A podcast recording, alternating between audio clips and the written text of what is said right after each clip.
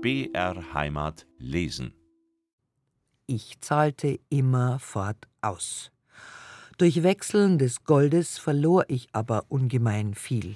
Ich musste infolgedessen einen dem Abschlusse nahen Gutsankauf rückgängig machen und erbittert über all dieses frug ich Herrn Anwalt Dr. Gotthelf, ob ich in dieser Sache nicht eine Erklärung abgeben solle.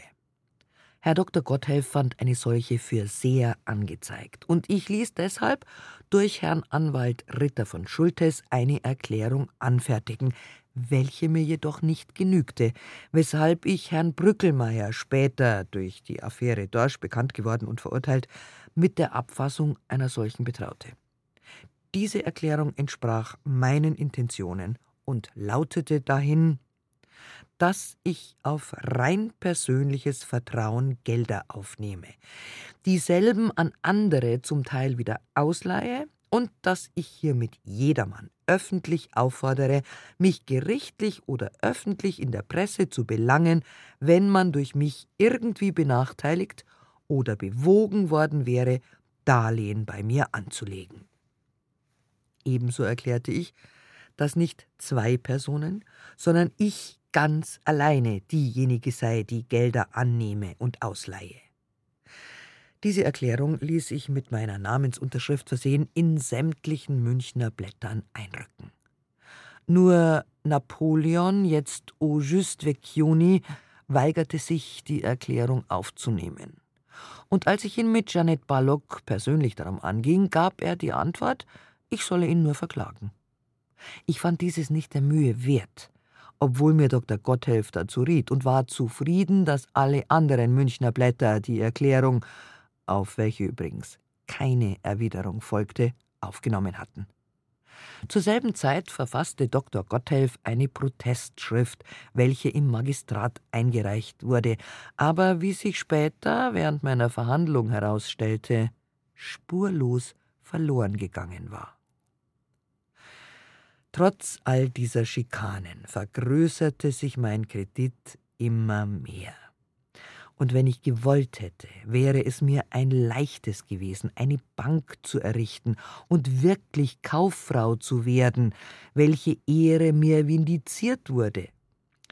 Gelegentlich dieser meiner ersten Sturm- und Drangperiode kam auch der später so bekannt und nun auch reich gewordene Volkszeitungsmarchner zu mir und pumpte mich um 90 Gulden an. Aus Dankbarkeit, welche ja bekanntlich eine seiner hervorragendsten Eigenschaften ist, erzählte mir derselbe eine Unmasse von Stadtklatsch. Er spionierte auch herum und hinterbrachte mir alles, was die Leute über mich sagten, verschwand aber dann für einige Zeit, um eine Reise zu machen, wie er sagte. Wohin diese Reise ging, wird er am besten wissen. Ich werde auf diesen Herrn in der Folge noch zu sprechen kommen. Ich war nun genötigt, einen Schreiber zu engagieren, um das Formular meiner Wechsel auszufüllen. Hierzu empfahl sich ein junger Skribent, welcher arm, aber ehrlich mir erschien. Mir wurde auch der Rat erteilt, ich solle mich nun doch gewerblich anmelden, da das Rentamt der gewaltigen Dimensionen halber, die mein Kredit angenommen, mich der Steuer halber belangen wolle. Ich schickte auf das hin zu Ratkummer, ließ ein Bank- und Wechselgeschäft gewerblich anmelden und sandte den erhaltenen Ausweis sofort dem Rentamte zu, setzte aber in meinem Begleitschreiben auseinander, dass ich zwar Gelder aufnehme und ausleihe, dieses deshalb aber noch lange nicht als Bankgeschäft betrachte. Ich tat dieses, um den Vorwurf zu parieren, als wolle ich dem Staate Steuern entziehen. Der Steuerausschuss fand mich auch würdig der Besteuerung und setzte mich in die zweite Klasse der Bankiers. Hierdurch hätte ich nun die Befugnis gehabt, Gelder und Obligationen einzukaufen und sie wieder mit Gewinn zu veräußern. Und ich hätte ferner auch mit Fug und Recht Geschäfte auf der Börse abschließen können unterließ dieses jedoch alles.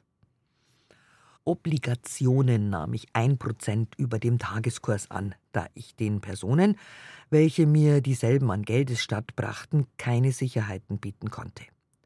Ich betrachtete dieselben aber nie als Spekulationspapiere, sondern als rentierendes Papiergeld, das ich je nach Bedarf versilbern konnte, wenn ich bares Geldes bedurfte. Genauso betrachtete ich andere Werteffekten.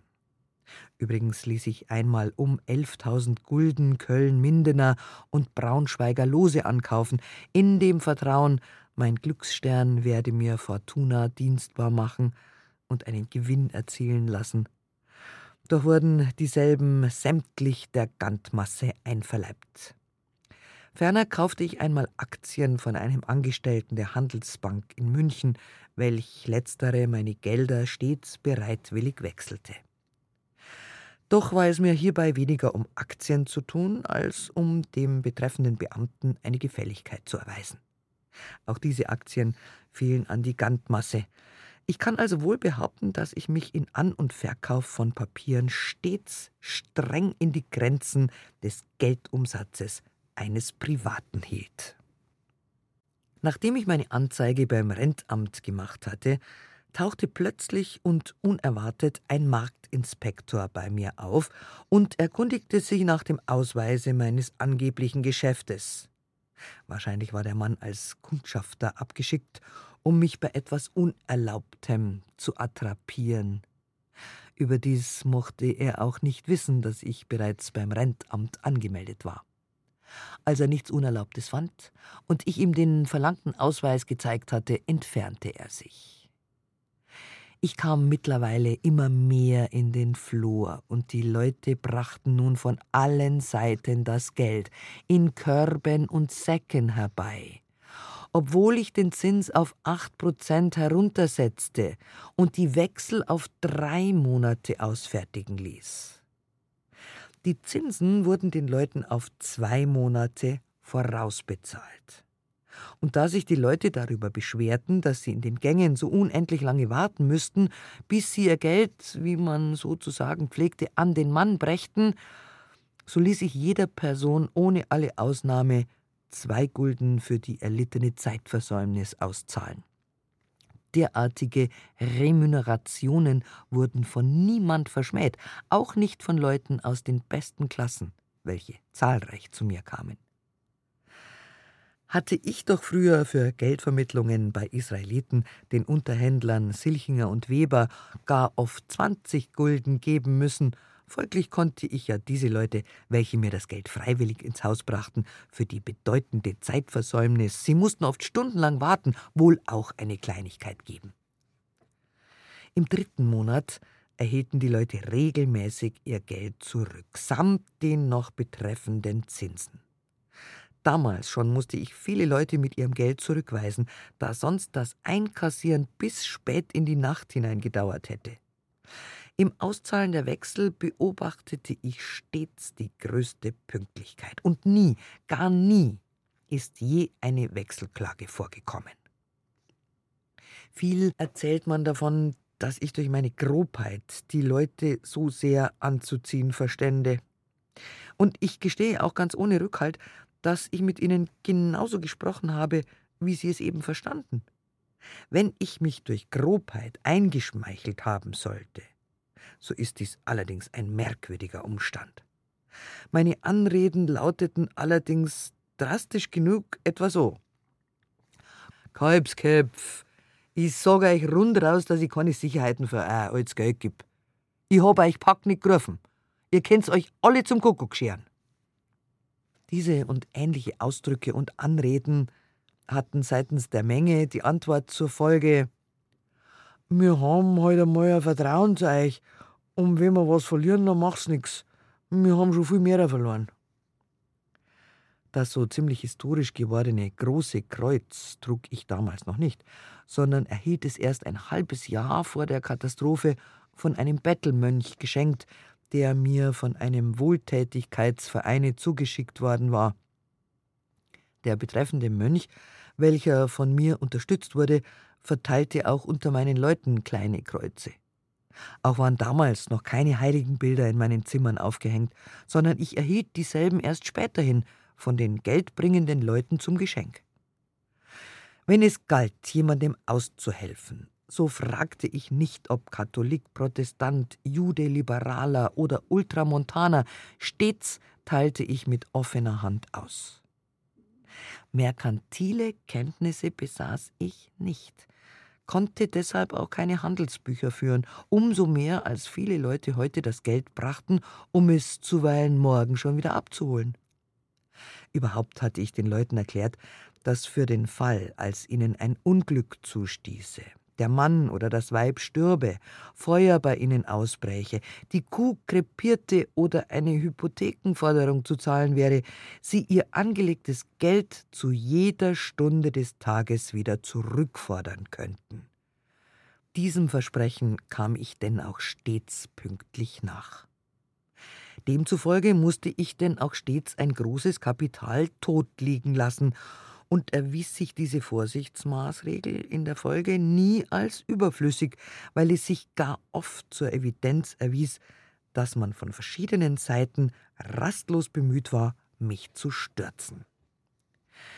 Gerade diese oftmals heranbrausende Wechselflut, welche gewissermaßen stets indirekt geleitet war, legte bei mir die Spekulation geradezu vollständig lahm, denn ich konnte durchschnittlich den mir zu Gebote stehenden Kredit nur zur Aufrechterhaltung meiner Pünktlichkeit verwerten. Hätte ich mit meinen Geldern spekuliert, dieselben so rentabel als möglich verwerten können oder besser gesagt dürfen, mir wäre mein Unglück und vielen Hunderten ein Verlust erspart geblieben. Ein weiterer Talisman, es mag nun lächerlich und arrogant klingen oder nicht, war mein eigenes Ich. Mein Erscheinen unter diesem Konglomerat von Leuten, besonders in der Sturm- und Drangperiode, übte stets eine, ich möchte fast sagen, magische Wirkung.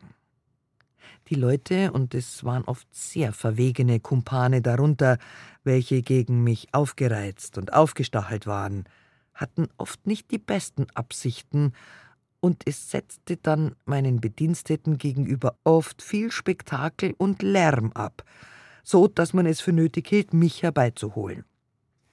Kaum trat ich dann unerschrocken und festen Blickes vor die Menge, so herrschte auch schon vollkommene Ruhe, und alles benahm sich, wenn ich mich so ausdrücken darf, ganz ehrerbietig. Mein Erscheinen allein zähmte jeden Ausbruch der Rohheit, der meine Bediensteten in meiner Abwesenheit oftmals ausgesetzt waren. Mein Rechtsbeistand Harter vermittelte mir um diese Zeit viele Plätze, an denen ich mein Geld gut anlegen konnte. Leider misslang auch eine derartige Spekulation und ich verlor viel Geld dabei. Harter hatte des Umstandes halber, dass er sich meinen Geschäften widmete, viel Anfeindungen und Unannehmlichkeiten zu ertragen, und hierin hat man ihm sehr Unrecht getan. Er wurde allerdings von mir stets gut honoriert. Aber eine übertriebene oder unmäßige Forderung hat er nie an mich gestellt.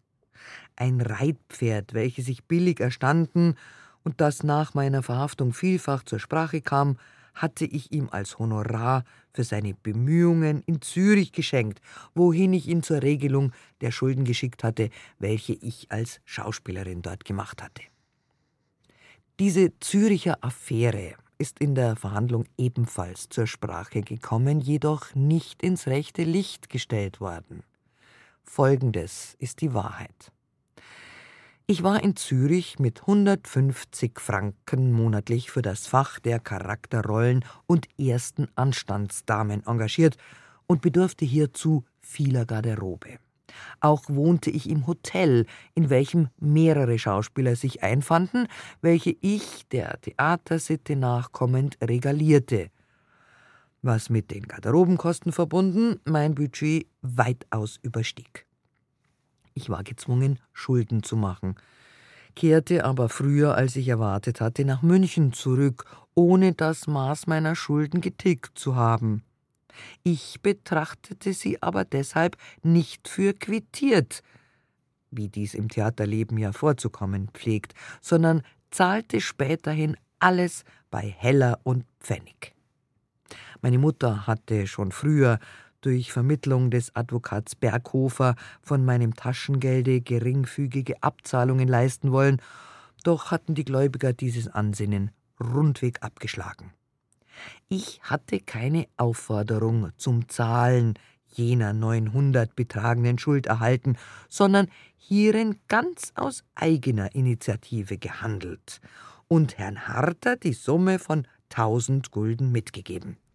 Auf eigene Faust bezahlte er aber den trotzdem freudig überraschten Gläubigern nur 50 Prozent. Ein Umstand, der mir aber durchaus nicht angenehm war, weshalb ich jeden Gläubiger in Zürich, welcher mir den desfallsigen Wunsch ausdrückte, sofort voll auszahlen ließ. Infolge der vielen Anfeindungen, welche Harter zu erdulden hatte, zog er es schließlich vor, mein aus ungefähr 300.000 Gulden bestehendes Depot niederzulegen und der Hypotheken- und Wechselbank zu übergeben. Mir tat dies sehr leid, umso mehr da Herr Harter auch vieler Geschäfte halber nicht mehr als Rechtsbeistand für mich tätig sein konnte und ich nun gezwungen war, den Ludwig Kolb, Rechtskonzipient unter dem Beinamen der Rote bekannt, zu engagieren. Louis Kolb war ein Lebemann, praktisch und leicht verwendbar, gewiegter Unterhändler, dabei aber egoistisch bis zum Exzess und wie geschaffen, um Geheimnisse auszuforschen. Dieser neue Rechtsbeistand forschte überall, selbst in den Vorstädten und Kaffeehäusern nach und hinterbrachte mir haarklein, wie der Wind gehe. Er wurde von mir stets sehr gut honoriert und konnte dies in seinen damals nichts weniger als glänzenden Verhältnissen auch sehr gut brauchen. Eines gefiel mir an dem Manne durchaus nicht. Er pflegte nämlich, wenn er seinen Kopf nicht durchsetzen konnte, sich in schriftlichen Warnungen respektive Drohungen zu ergehen. Ich ignorierte dieselben aber vollständig. Was die in München erscheinenden neuesten Nachrichten betrifft, so fuhren diese mit eisernem Fleiße fort, sich in vulkanischen Ausbrüchen gegen mein Tun und Treiben auszulassen. Die Redaktion dieses Blattes schien es sich überhaupt zur Aufgabe gemacht zu haben, mich ausspionieren zu lassen, um ihren Lesern stets pikanten Stoff vorsetzen zu können. Eines Tages erschien ein ziemlich junger Mann und stellte sich bei mir als Herr Theophil Bösel, Redakteur des Freien Landesboten, vor. Es war jedoch, wie sich später zeigte, nicht derselbe.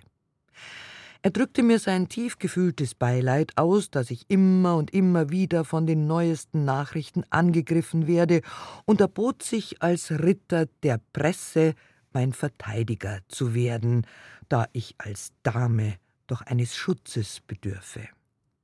Auch flüsterte er mir in die Ohren, dass er schon lange gewünscht, meine Bekanntschaft zu machen, und nachdem ich ihm einen Stuhl angeboten hatte, sagte er, dass er für mich schon einen recht passenden Artikel im Kopfe habe. Ich gab aber zu verstehen, dass mir ein derartiger Artikel viel lieber ungedruckt bliebe, schon weil man aus seinem heutigen Besuche schließen könne, dass ich ihn hierzu veranlasst habe. Als ich einer geschäftlichen Angelegenheit halber die Unterhaltung abbrechen musste, bat dieser Herr um die Erlaubnis, mich am folgenden Tag besuchen zu dürfen und apostrophierte hierzu noch die kleine Randbemerkung, dass er einer Ehrenschuld halber äh, gerade große Pein leide. Den Schlusseffekt der Unterhaltung bildete denn auch ein regelrechter Pump im Betrage von 50 Gulden. So auffallend mir dies auch schien, ich willfahrte dem Verlangen dieses Menschen schon deswegen, um ihn loszuwerden. Nächsten Tages sandte ich sofort meinen Bediensteten Weber in die Redaktion des Freien Landesboten und ließ dem Redakteur desselben sagen, dass ich heute seinen Besuch einer Geschäftsangelegenheit halber nicht annehmen könne. Es zeigte sich nun sonderbarerweise, dass Herr Theophil Bösel vom Freien Landesboten seinen falschen Demetrius gehabt hatte, Denn Herr Bösel zeigte sich dem Weber gegenüber nicht wenig entrüstet, wie Fräulein Spitzeder ihm so etwas sagen lassen könne, indem er sie noch nie besucht habe und überhaupt gar nicht kenne. Herr Bösel witterte auch etwas ganz Besonderes hinter dieser Geschichte und erklärte die Sache der Polizei hinterbringen zu wollen. Ich war nicht wenig frappiert hierüber und beschloss, diese Doppelgängergeschichte um jeden Preis aufklären zu wollen. Ich ersuchte zu diesem Behufe den mir wohlbekannten Polizeioffizianten Herrn Weißbart zwischen zwei und drei Uhr mich zu besuchen, um welche Zeit dieser Pseudo-Bösel angerückt kommen wollte. Richtig, kaum schlug die Glocke drei Uhr, so wurde der Erwartete auch schon durch Silchinger angemeldet und eingeführt. Pseudo-Bösel zeigte sich heute merkwürdig scheu und ängstlich, und seine erste Frage war: Ist nicht der Polizei Direktor bei Ihnen. Ich äh, habe einen großen Herrn in, in grauem Rock in Ihr Zimmer gehen sehen. Die Kreatur meinte damit offenbar den mich oft besuchenden Hofschauspieler Büttgen, welcher einige Augenblicke vorher bei mir gewesen und mit einem solchen Rocke angetan war. Ich verneinte selbstverständlich das Vorhandensein eines Polizeibeamten im Haus und bot dem Doppelgänger einen Stuhl an. Dem armen Teufel war offenbar schwül zumute, denn er stotterte ängstlich und verlegen, sich schnell wieder entfernen zu müssen, weil er einen Gang zu machen habe, blieb aber doch, als ich ihn bat, nur einen Augenblick zu verweilen. Mittlerweile trat Weißbart ein, und verabredetermaßen stellte ich ihn als meinen Onkel und den anderen als Herrn Bösel vor. Also, Sie sind der Redakteur des Freien Landesboten? fragte Weißbart. Ja, ja, der bin ich, erwiderte Bösel II, knickte aber förmlich wie ein Taschenmesser zusammen, als Weißbart in die Tasche griff, seine Legitimationskarte als Polizeioffiziant hervorholte und mit den Worten Der bin ich ihm unter die Augen hielt. Tags darauf begab ich mich in Begleitung Webers in das Redaktionsbüro des Freien Landesboten, klärte den Irrtum auf und lernte auf diese Weise den wirklichen Bösel kennen. Dessen Doppelgänger wurde verhandelt und ich als Zeugin vorgeladen, war aber nicht wenig erstaunt, den früher so ängstlich aufgetretenen Menschen jetzt ein ganz dreistes Benehmen an den Tag legen zu sehen. So suchte er sich zum Beispiel durch die köstliche Lüge, dass ich ihn geküsst hätte, herauszubeißen. Eine entsetzlich dummdreiste Behauptung, über die ich nur lachen konnte. Abgesehen hiervon müssen meine Küsse doch etwas sehr Interessantes an sich gehabt haben, denn man forschte sehr eingehend hierüber nach. Als ob ein aus Freundschaft gegebener Kuss mit dem Reste, dessen ich angeklagt war, etwas zu tun gehabt hätte. Mein Kredit erlitt während dieser und anderer Intermezzi keine Störung. Die einzelnen Einlagen bewegten sich zwischen 50 und 1000 Gulden.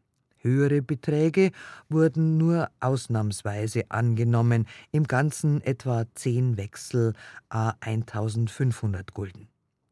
Stets habe ich mich geweigert, das ganze Vermögen eines Einzelnen als Einlage anzunehmen.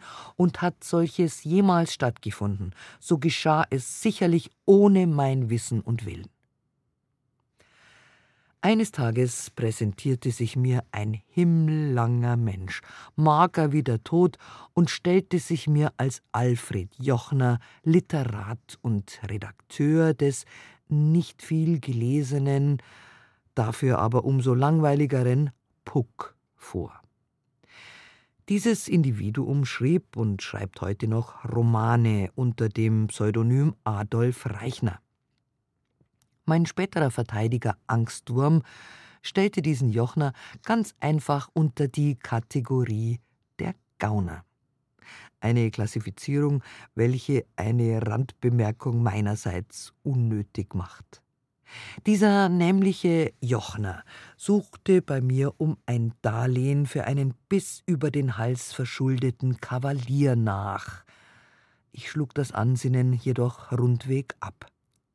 Nichtsdestoweniger wiederholte er nächsten Tag seinen Besuch, riskierte aber diesmal für sich selbst, der stereotypen momentanen Verlegenheit halber, einen Pump, und zwar in der Höhe von vorläufig 100 Gulden.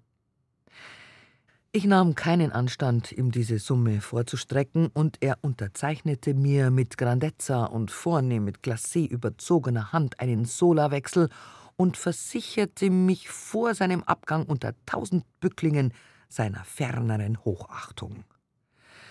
Herrn Jochners Zeit mochte wohl sehr kostbar sein, denn kaum hatte er das Geld in der Tasche, so beurlaubte er sich auch schon.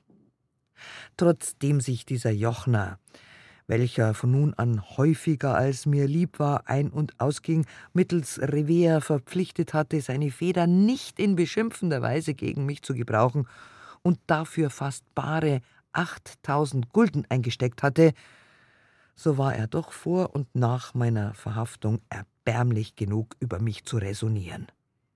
Der Vermittler bei dem genannten Revier war Rechtskonzipient Gustav Kolb, welcher ein Honorar von 1300 Gulden dafür erhielt. Einst begegnete mir auf der Straße ein alter Bekannter, der mir, als ich noch ein junges Mädchen war, in Tegernsee ein Liebesgedicht gesandt und später über mein erstes Auftreten als Deborah in München sehr günstig rezensiert hatte. Dieser jemand war Herr Ferdinand Frenkel, Buchdruckereibesitzer und Redakteur der Stadtfrau Bass. Er freute sich ungemein, die Adele Spitzeder wiederzusehen und trug mir sein schätzbares oder vielmehr unschätzbares Organ, die Stadtfrau Bass, zum Abonnement an. Er besuchte mich auch einige Zeit darauf und nahm an meinen damals sehr guten Verhältnissen lebhaften Anteil, so dass er es für angezeigt hielt, mich um 300 Gulden anzupumpen, welche er baldigst zurückzahlen wollte.